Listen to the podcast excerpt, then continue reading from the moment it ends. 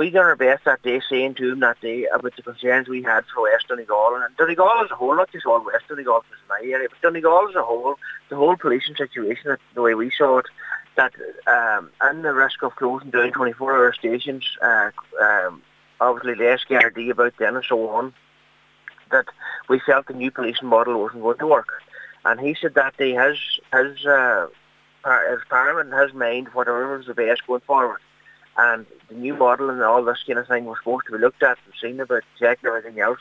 But they would only be going forward what what they felt was the right thing to do, and he would be dealing with a, superior um, uh, members of the Gardaí accordingly to that.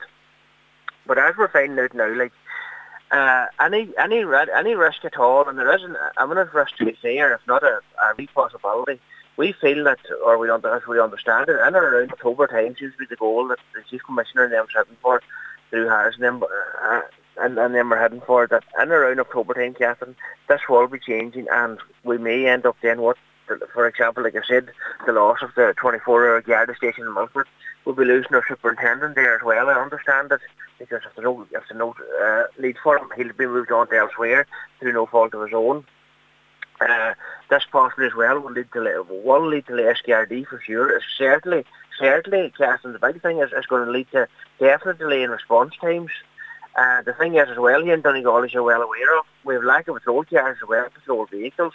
For example, there's still some Gardaí stations throughout, here, throughout the country sharing patrol cars. That is not acceptable. In 2023. When the Garda Commissioner Drew Harris was in Donegal in recent months, obviously all of these concerns were relayed to him. Do you feel that they were effectively fallen on deaf ears? Time is ticking. Do you feel that he'll continue with this new model regardless of those grievances which were aired to him?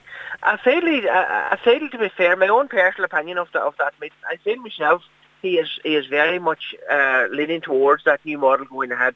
Now, whether things can be saved in the 11th hour or not remains to be seen. But if it, if it is going to be saved in the 11th hour, Captain, the only way it's going to be saved, it's going to be saved, to be fair, is if all Donegal, the public, uh, local politicians, county councillors, TDs, and all alike join together and, and rise up and just make them realise this is not going to work, that you have to rethink your decision here. It may not have been the right or correct decision for Donegal, and just I would ask him, like I've said before, just in his of hearts to reflect on what he's what he's proposing for Donegal here, what they're looking to implement.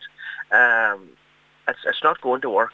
And if, if it does go ahead, Catherine, as I say, in around October time seems to be the transition time that they seem to be heading for. If it does go ahead, we're all going to suffer in Donegal as a result. And the one thing I will say, they cannot say, and they cannot say that they haven't been warned or they haven't been told. And particularly, I will come back to the point again. In recent months, the crime, crime and criminality in Donegal, for one reason or other, unfortunately, is on the up. And like